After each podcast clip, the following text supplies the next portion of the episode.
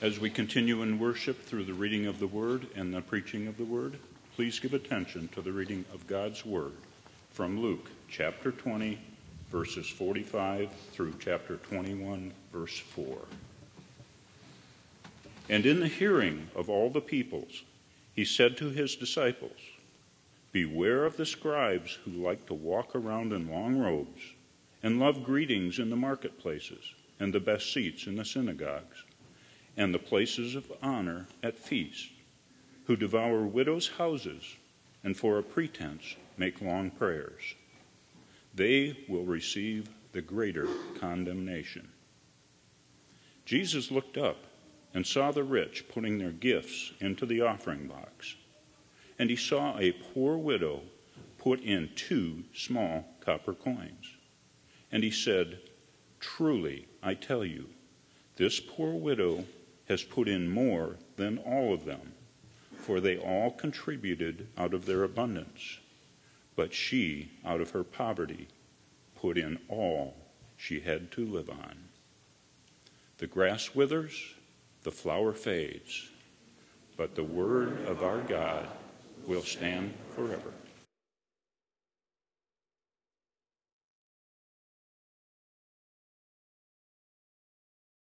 Amen. You may be seated.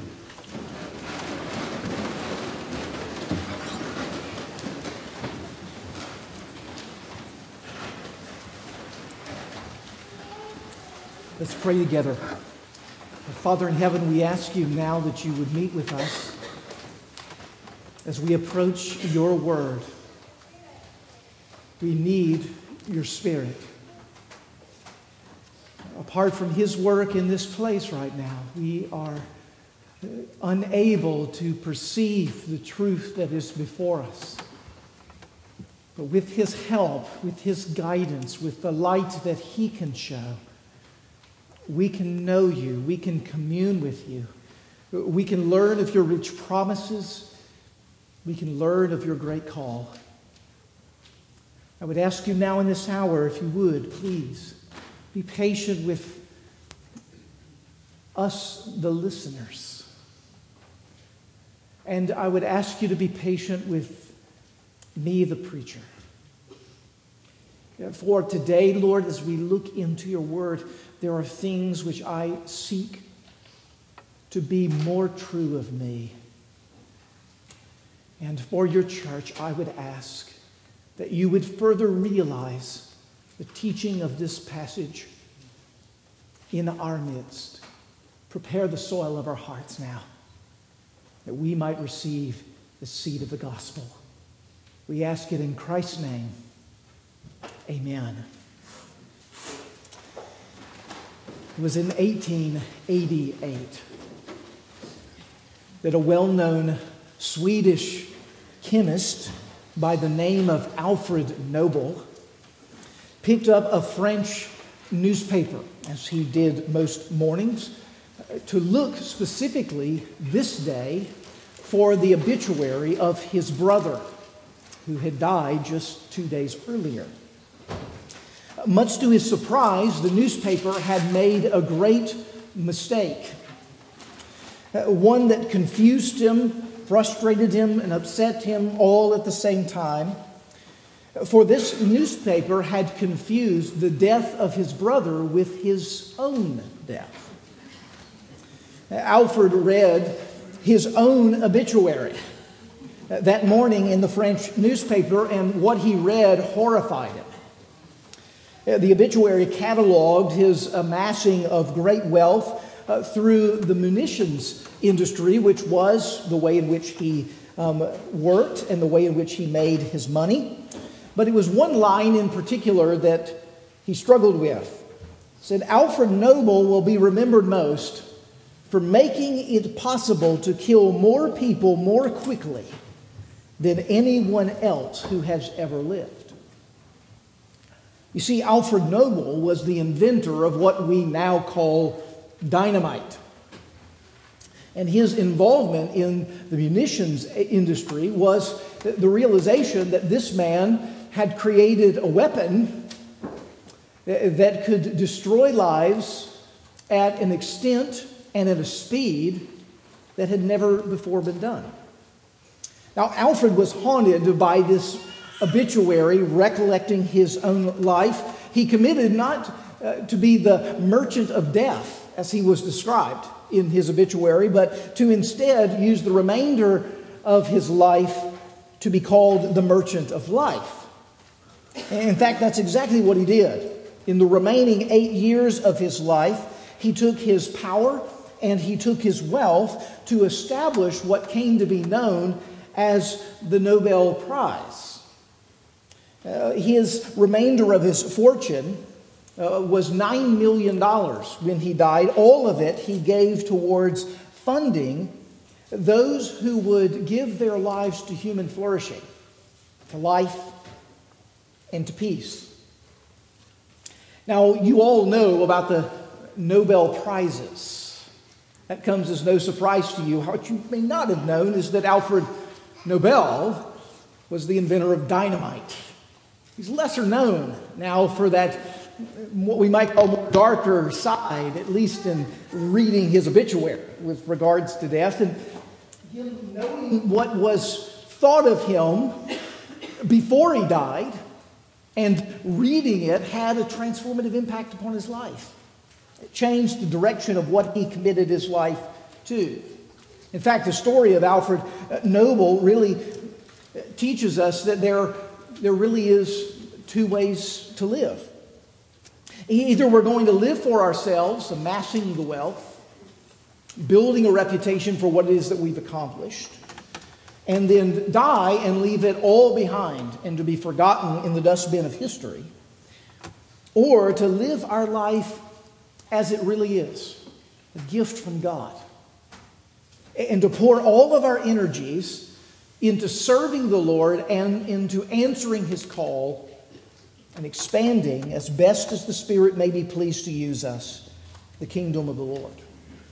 Every single one of us are making decisions, big and small, every single day, in line with whether or not we are living for ourselves or living for the calling of God.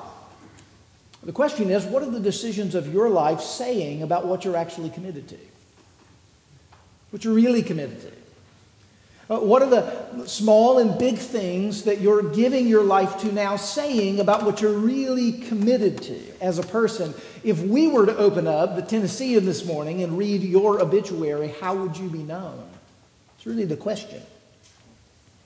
In his book, The Treasure Principle, Randy Alcorn encourages us to go through the exercise of obituary writing.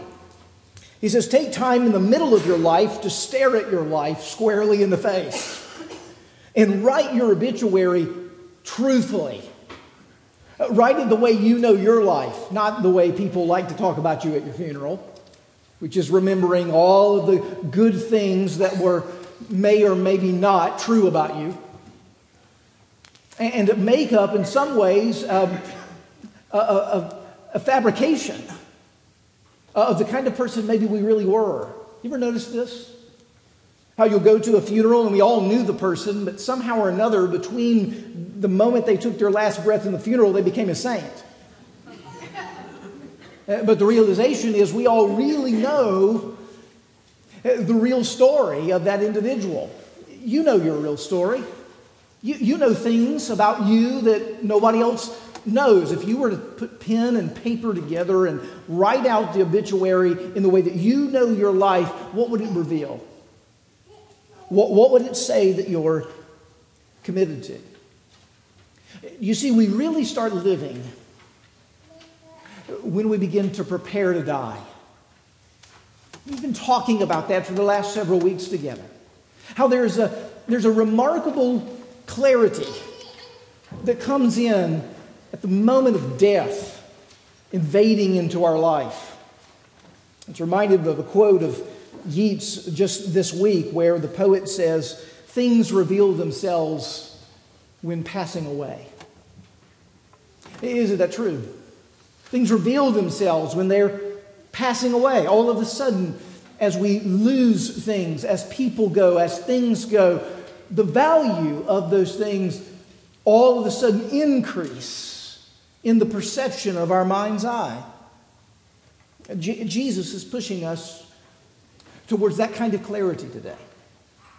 With the pairing of this, what we might call a study in contrast, a study between the scribes, uh, who are described as living a self centered and self consumed life here in this passage, constantly giving themselves over to themselves and to their own attention, or the life of the widow, the what's described here as a poor widow, who actually gives us an example of what it is we're really called to be and to do.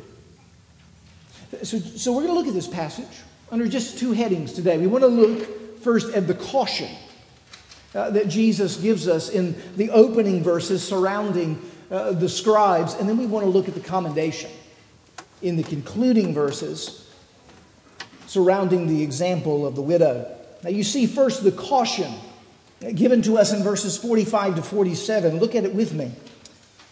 In the hearing of all the people, he, that is Jesus, said to his disciples, Beware of the scribes who like to walk around in long robes and love greetings in the marketplaces, and the best seats in the synagogues, and the places of honor at feasts, who devour widows' houses, and for a pretense make long prayers. They will receive the greater condemnation. That word beware, beware of the scribes. That's a Middle English word. It's a word that combines the word to be, or the verb to be, and the noun war. To beware is to be at war, or it is to be in the posture of being threatened, or feeling as if some harm is about to befall you. And those of you who have actually been in war know a lot more about this uh, than I do, but I have some sense of what it's like to beware, bewar, to be in the context of a threat, and you know what that feels like as well. You, you've had that occurrence in your home when something goes bump in the night. And, and you, like me, are awakened very quickly. You jump out of your bed and you listen incredibly attentively, even investigatively. Find out what is this sound. Your attentions are on high alert. It's remarkable that your attentions aren't on high alert when your alarm goes off in the morning. But your attentions are very high alert. Something in the middle of the night goes bump, and there you are with the plunger in hand, tiptoeing through the house, going to flush out, flush out any enemy invader who's come into your house, going to do you and your family harm. Of course, only to recognize it's some balloon wrapped around a ceiling fan or something like that that's causing the racket. No, there's a, there's a kind of beware that happens anytime that we are under a threat. The, the, the question is do we see the threat? It's really what the question of this particular text is. Do we see the threat? Are we aware of why we need to be aware of the scribes? The indication here in the text is that the disciples probably didn't see it. If you have to tell someone, beware of something, it's an indicator that they're not beware of it. It's, it's the two year old daughter who's dancing in the kitchen in her ballerina outfit and doesn't see that the door of the oven is open and it's 350 degrees. And, mom draws it to the daughter's attention with the words, Stand back, get away, beware. You don't realize as you're walking into the midst of bodily harm, you're oblivious to the threat that is all around you. That seems to be the context in which uh, Jesus is speaking to his disciples because he's been listening and he's been watching the Pharisees, the Herodians, now, now the scribes in this passage, and he doesn't like what he sees and what he hears.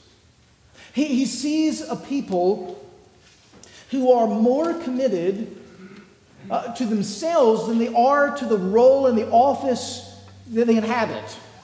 They're more committed to being consumers of the people of God rather than being servants of the people of God. They don the names of shepherd and caretaker and curer of soul, but really what we see is they're described here as those who are eager for the acclamation and the attention of others through ostentatious clothing through seeking out welcomings and greetings and blessings rather than passing them along, for, for maneuvering their way to the best seats in the house at the greatest parties rather than pushing others forward and first into those roles. These are people instead who were called to supply the widows, called to supply the widows with the provisions that they need, but instead are described as devouring, consuming widows' houses. It's possible and even likely in Luke's arrangement here, as he describes the devouring of a widow's house, he immediately then goes into the example of a widow who maybe it was her house that was devoured. What we see is that Jesus is spotting that the shepherds of the people of Israel are not shepherds. That the scribes who are to be committed to the teaching and the call of the Bible don't actually know the text themselves and are not committing themselves to it. But in fact, it is their pride, it is their greed, it is their hypocrisy that stands out. Now, why does Jesus say, Beware of this? We might look at this and think to ourselves, well, well, surely the disciples would have seen this. Surely they would have been aware of this. But sometimes the things that are the most dangerous or the things that are most closest to us are often the things that we're actually blind to. They had grown up their whole life with the Pharisees and the scribes. They had seen this behavior. It had been normalized by the time in the first century where these disciples were. It didn't strike them maybe as out of the court or something to be concerned about or be wary of or cautious about. That's a possibility. It's also possible that they had no intentions of really yoking themselves with the scribes, so there's no reason for them to be on their guard against them. I mean, they were followers of Jesus, after all. They were ones who were hanging upon his words, the words of life. Why is it that Jesus says, Beware of the scribes? Was there something that he saw in the disciples that made sense for him to sound the alarm in the midst of all of the people that they would listen? to see and take heed that they not be caught in the trap of the scribes and the Pharisees? Well, I think that's likely. You see, Jesus knows that our tendency is like the disciples' tendency. We really love ourselves. We really love ourselves. We're really committed to ourselves. And the tilt of our life is towards the tendency of following whatever it is our heart goes pitter patter for. To, to follow after those things which, which we like. And, you know, I think most of us probably like nice, welcomed greetings and great seats at the local concert and wonderful positionings and parties where you can enjoy great food. It would have been very easy for the disciples to stand back and look at the clothing of the scribes and think, huh, that's nice. And then look at the clothing of Jesus. That's interesting. I noticed, I noticed Jesus, you know, sit at the same seats that they sit at. I noticed that when we go to the synagogue, there's kind of this back corner that they have to kind of almost clean out for you and your disciples to get there. I, also noticed that that the scribes have the best seat in the house. I like good seats.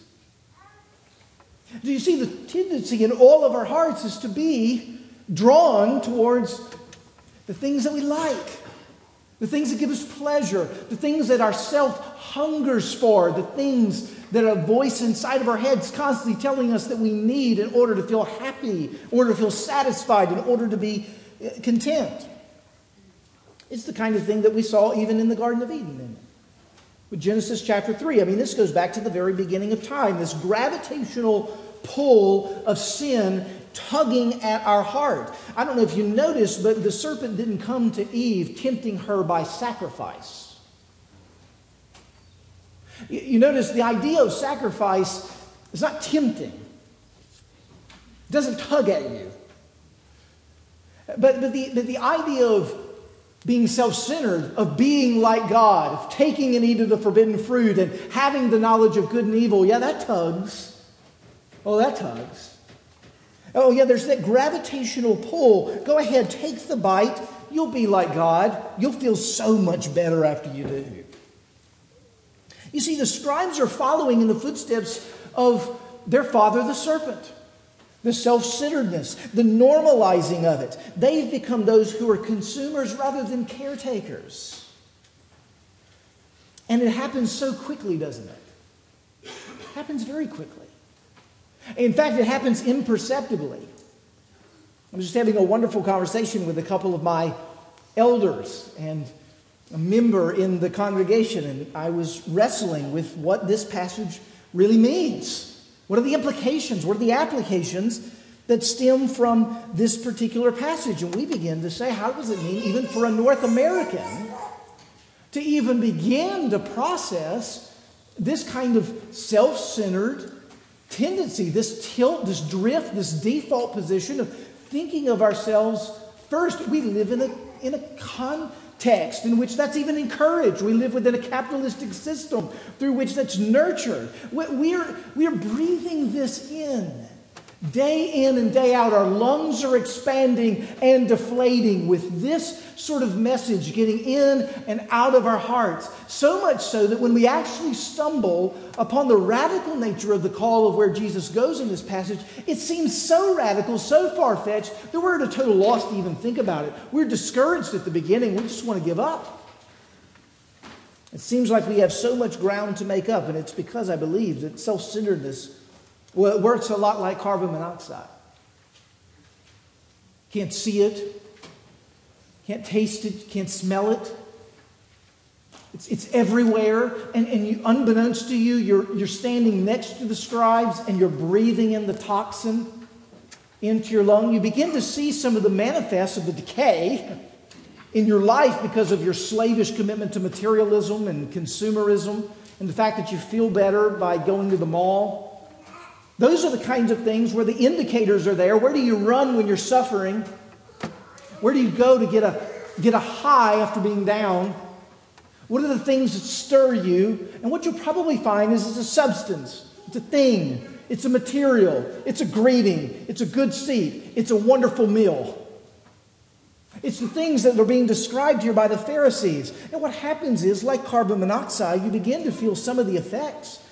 But it's so pervasive, and you can't imagine living any other way that you just continue to breathe it until you lull yourself and drift off into a spiritual death.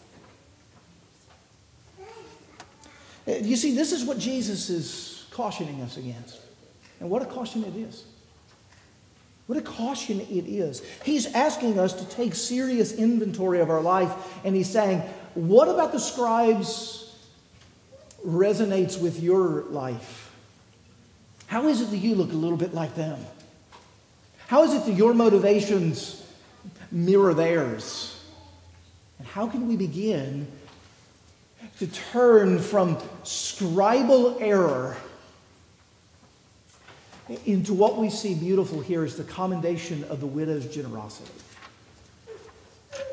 You see, Luke moves from this warning of self centeredness in this passage into what we might call just an exhibition of true sacrifice.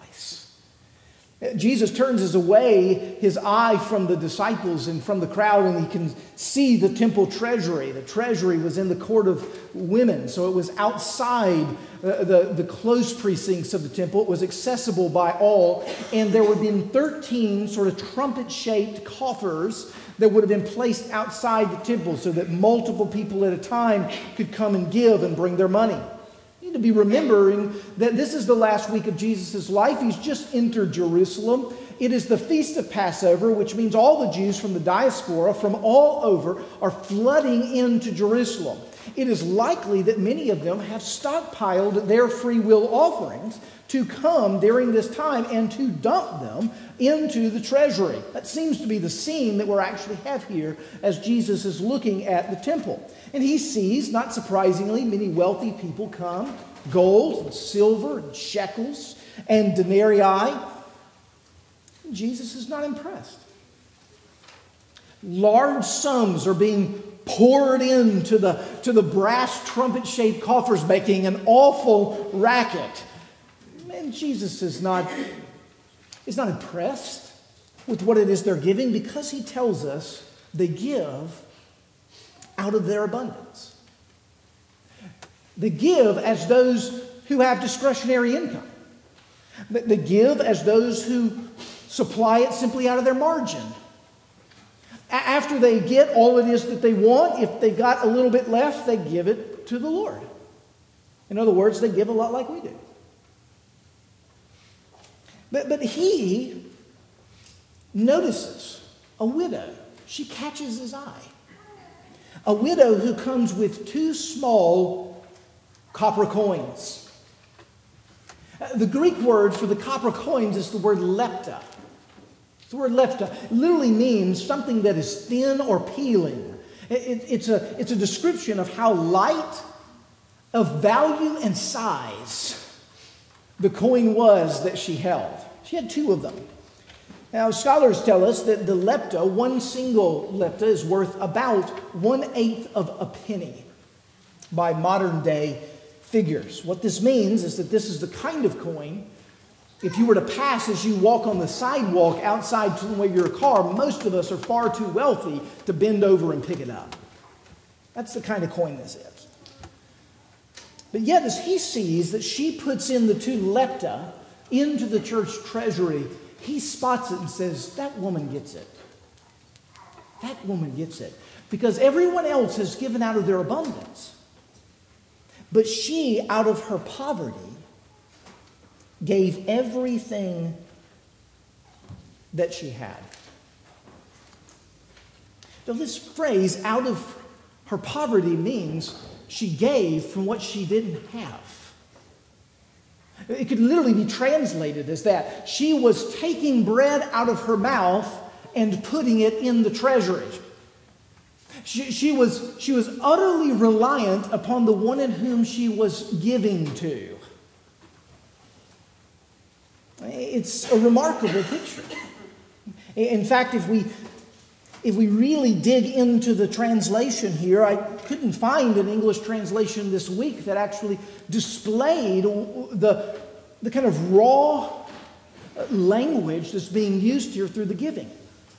Uh, we have this phrase out of her poverty, she gave all that she had to live on, but reality is what the word there is that she gave her bios.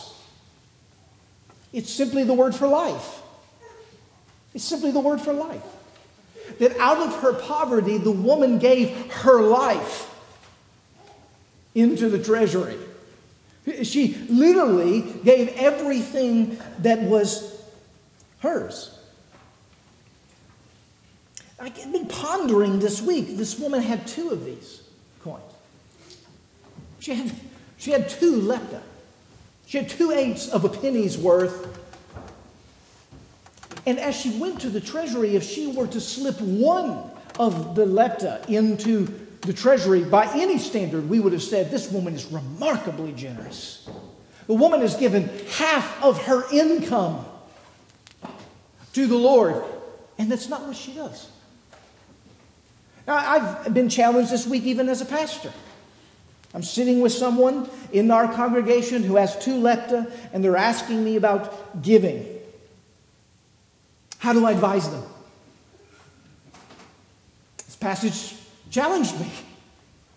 I've, I've advised people on giving. I don't know that I've said it this way. I don't know that I've, I've said, yeah, I see you have very little. You know, the widow gave everything. Being very honest with you. Now, I would, I would imagine that would be a very short meeting, a very frustrating meeting for the person who had that meeting with me. But you tell me, would I be faithful in that instruction? Would it be faithful for me to challenge in that way? You know, it was odd this week as I was reading on Friday this very passage, I happened to open up a sweet card from one of you in the congregation. And you know that we incurred some extra expenses with our funerals this month and all of the things we've gone through as a family. And there was a really nice gift, a small, wonderful, generous gift given to us. So we can, I've got this passage open. as I'm opening my mail, what do I do? What do you, what do you make of this? Now, I, I struggle sometimes with passages because they are hard to understand. But there are other passages I struggle with because they are very easy to understand. This is the latter. The frustrating part about this passage is there's no qualifier, there's no caveat. Nobody talks about her mortgage payment or her inheritance for her children if she were to have any, or all of the things that are floating through your mind. All of the things like, well, yeah, but I have a family to take care of for, and there's school to, to pay for, and there's clothes to buy, and all of those kind of questions. They're just not here. They're just not here. which is, which is very troubling. Now, I realize not all of us are in exactly the same place in this room. I mean, even in a church that's very faithful for the most part in its giving, you still only have a very, a very small percentage, if you think about it, who really gives to the local body. And, and yet, some of you give very generously. Some of you maybe don't hardly give at all, but this certainly changes the kind of framing of the discussion and the debate about giving, doesn't it? Like the questions we love to ask, like, do I give on the gross or the net? Feels really silly, doesn't it? All of a sudden, that seems really silly. It seems as if those kinds of questions are saying, Tell me how much I need to give in order to be considered faithful, or tell me at least how little I must give in order to not fall into sin.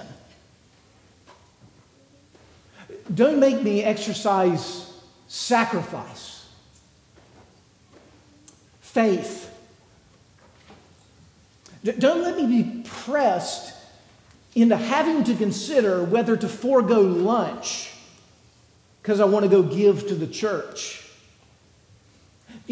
I, am just simply giving you an illustration out of this passage. She took bread out of her own mouth. It's all she had to live on, out of her poverty. Not out of our abundance, not out of our margin. I don't know if you feel the gravitational pull of walking by the tithe box on Sunday morning and thinking, I was going to take a vacation, but now I've got to give to the Lord. I, will be frank with you, I don't have that gravitational pull week after week. I'm with you in this. I'm struggling alongside with you. What do we make of this? What do we do with what in the world is he saying here? Well, I wanted you to first picture in this passage what I undoubtedly believe Christ is setting up for us as an example. There's not many people in the scriptures that Jesus says, hey, look at them, do what they do. There's not many of those. There's the centurion who had the great faith the one who told Jesus, Jesus, you don't even have to go to my house, just say the words and my daughter will be healed. And he says, What great faith and commends. But most of the time, we don't see Jesus walking around going, I commend this person for the righteousness and the virtue that they're displaying. They clearly get it. In this case, he does.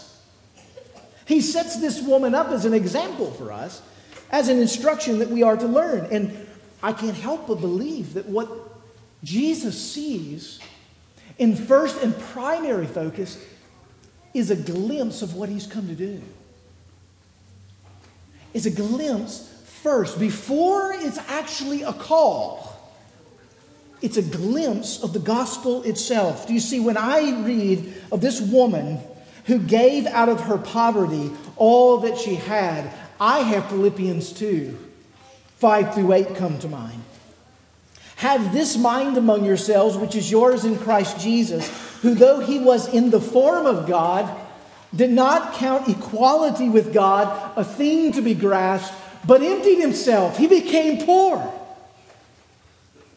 What, what drove Jesus, the, the one who owns all things, who made everything by the word of his power, who has absolute supremacy, what caused him to give it all up, to come here to the earth, to be motivated to be poor, to be poorer than he is? What motivated him? Love for you. Love for you. For God so loved the world that he gave. He gave. He saw something of value and all of his riches he was willing to spend in order to receive it. It's an incredible picture of the gospel. And what do we see but Jesus in his poverty as he walks through this life, not dressed like the scribes, not receiving the welcome and the greeting like the scribes, not eating at those particular feasts, but one who didn't have a place to lay his head. Birds have nests and foxes have holes, but the Son of Man has nowhere to lay his head. One who lived as a homeless man. One who didn't have possessions to his name. The few possessions that he had were, were gambled away there at the bottom of the cross, which were likely the things that were actually on his body at the time. Out of his poverty, Jesus gave all that he had. Out of his poverty, he came on the cross and he gave you everything. He, he filled up the account of your life with his inheritance to the glory of the grace of the gospel. Do you see what we're being shown in this, in this picture of the woman who gives everything that she has out of her poverty is a picture of our Savior? We're seeing a picture of the gospel enacted in this woman's life. Now, the question comes in light of that, if you're a believer in the Lord Jesus Christ, what then is your standard of giving? Let that settle on you. Let that settle on you. Do you feel really good, those of you faithful 10% tithers, do you feel really good about your faithfulness? I mean, you're really doing it, right? A lot of these people aren't tithing, but you are a tither. You give 10%. You almost give as much as what you gave the waiter last night at the restaurant you ate at, percentage wise. You almost give God that much. Puts it in very different perspective, doesn't it? It, it changes it changes the perspective that we're, that we're, we're looking at here. Uh, there's a radical reorientation, isn't there, to the vision of what is we've been called in order to give. What if the gospel became our paradigm for giving? Here's, here's why we're going to both be enamored and gloriously amazed and simultaneously very frustrated by the instruction of this passage. Jesus is essentially telling us that there is no measure of what you can give that would be enough to what it is that you've been given. There's no measure. If martyrdom was the life that you wind up living and giving up as a sacrifice unto God, it wouldn't even pale in comparison to what God has done. You'd still be in grace. You'd just be doing your duty. Now, that's incredibly uncomfortable. Because I, like you, want a figure. I want a percentage. I want amount of my time, amount of my talents, amount of my treasure. It's almost as if he wants everything. Do you know the early church got this? In 2 Corinthians chapter 8, Paul writes about the churches in Macedonia, and I want you to see, I want you to see the remarkable, the remarkable connection between these phrases because they're bizarre if you just think about it. Listen to what he says. He's writing to the church at Corinth, and he says, I want you to know, brothers, about the grace of God that has been given among the churches of Macedonia. Did you hear what he said? I want to tell you about the grace in Macedonia. And then look at what he says the grace in Macedonia has done. He says, For in a severe test of affliction, people are severely tested in affliction, persecuted, they have the abundance of joy. And in their extreme poverty, they are overflowing with wealth and generosity. Now, wait, let me get this right. Paul says, I want to tell you about the church in Macedonia, Corinth. Would you be encouraged about the grace of God is doing? They are a people persecuted day in and day out, a people suffering with great affliction. And I want to tell you, they're exuberant in joy. What in the world is going on here? This is a people who have absolutely no money. They are wrecked with poverty. And you know what they're doing for you, Corinth, and for Jerusalem? They're pouring out their lepta in abundance of generosity. It's the most glorious thing. Grace has come to Macedonia. Do you see, all of a sudden, something awakened in the church at Macedonia? They saw things the way that they really were. They were able to live poorer because they knew how rich they were. They were able to be free with their money, unentangled by the things of materialism, because they had a place reserved in heaven for them. That Jesus had gone and that he had marked out a mansion in glory with his presence by their side. He had become their treasure. And thus everything else could be lost. In the way that Paul puts it in the book of Philippians, that I count all things as rubbish in the light of gaining Jesus Christ. You see, the question is what is your standard for giving? What are you, what are you measuring up to? Your neighbor in the pew? Statistics that come out of the local government for charitable giving? Or the gospel? Or the greatest gift of all? It's been given to you. Now, in the light of this glorious grace, I want to give you three, I think, fair, direct, simple, applications from the scripture, and I'm not going to tell you what to do. That's not for me to do. That's not for me to do. I feel like the Apostle Paul in that wonderful 2 Corinthians 8, as he's talking to the church at Corinth, he says, I don't want to command you to give. I want you to see that Jesus was rich and he became poor so that you who are poor became rich. Now, what are you going to do? What are you going to do? What are you going to do? That's what I want. So, as you hear these just very simple practical applications, hear them in that spirit.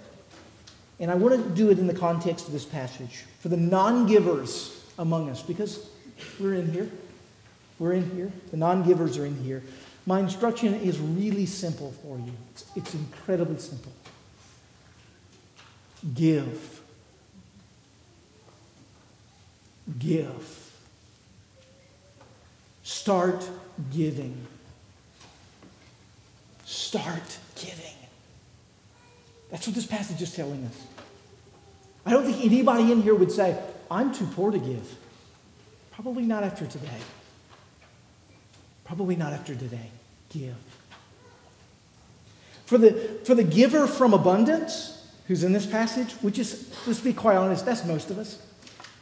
Is I, if I would categorize myself in here, there are times I'm the sacrificial giver. I'm often the giver from abundance. I'm often the giver from abundance. This is my whole instruction. Give until it costs. Give until it costs. Give until it begins to look a little bit like a cross. So that you can say, like Paul, I'm a sharer in the cross of the Lord Jesus Christ. Give until it costs. C.S. Lewis said if we're giving and it is not hampering our lifestyle, then we're probably not giving enough. We're probably not giving enough. That's a pretty safe rule If you're giving from your abundance, give until it costs. And I think this was maybe even the hardest. For you, those of you who are sacrificial givers, and I know so many of you are actually in this room, you're sacrificial givers. I want you to see this passage. You know what it's calling you to? Give more. Give more. Give more. With a smile, with a sense of cheer. You know, we give 5% of our income this year, next year we get to give 10. We give 10% of our income this year, but next year we get to give 20. With eagerness, give more. Give more. Not because you have to, because in the gospel you want to. You want to. You want to see the exemplification of the cross and the glory and the beauty of God's love that's been poured out in your heart, modeled in the way that you live, so that you will boast in the cross. You will boast in the cross.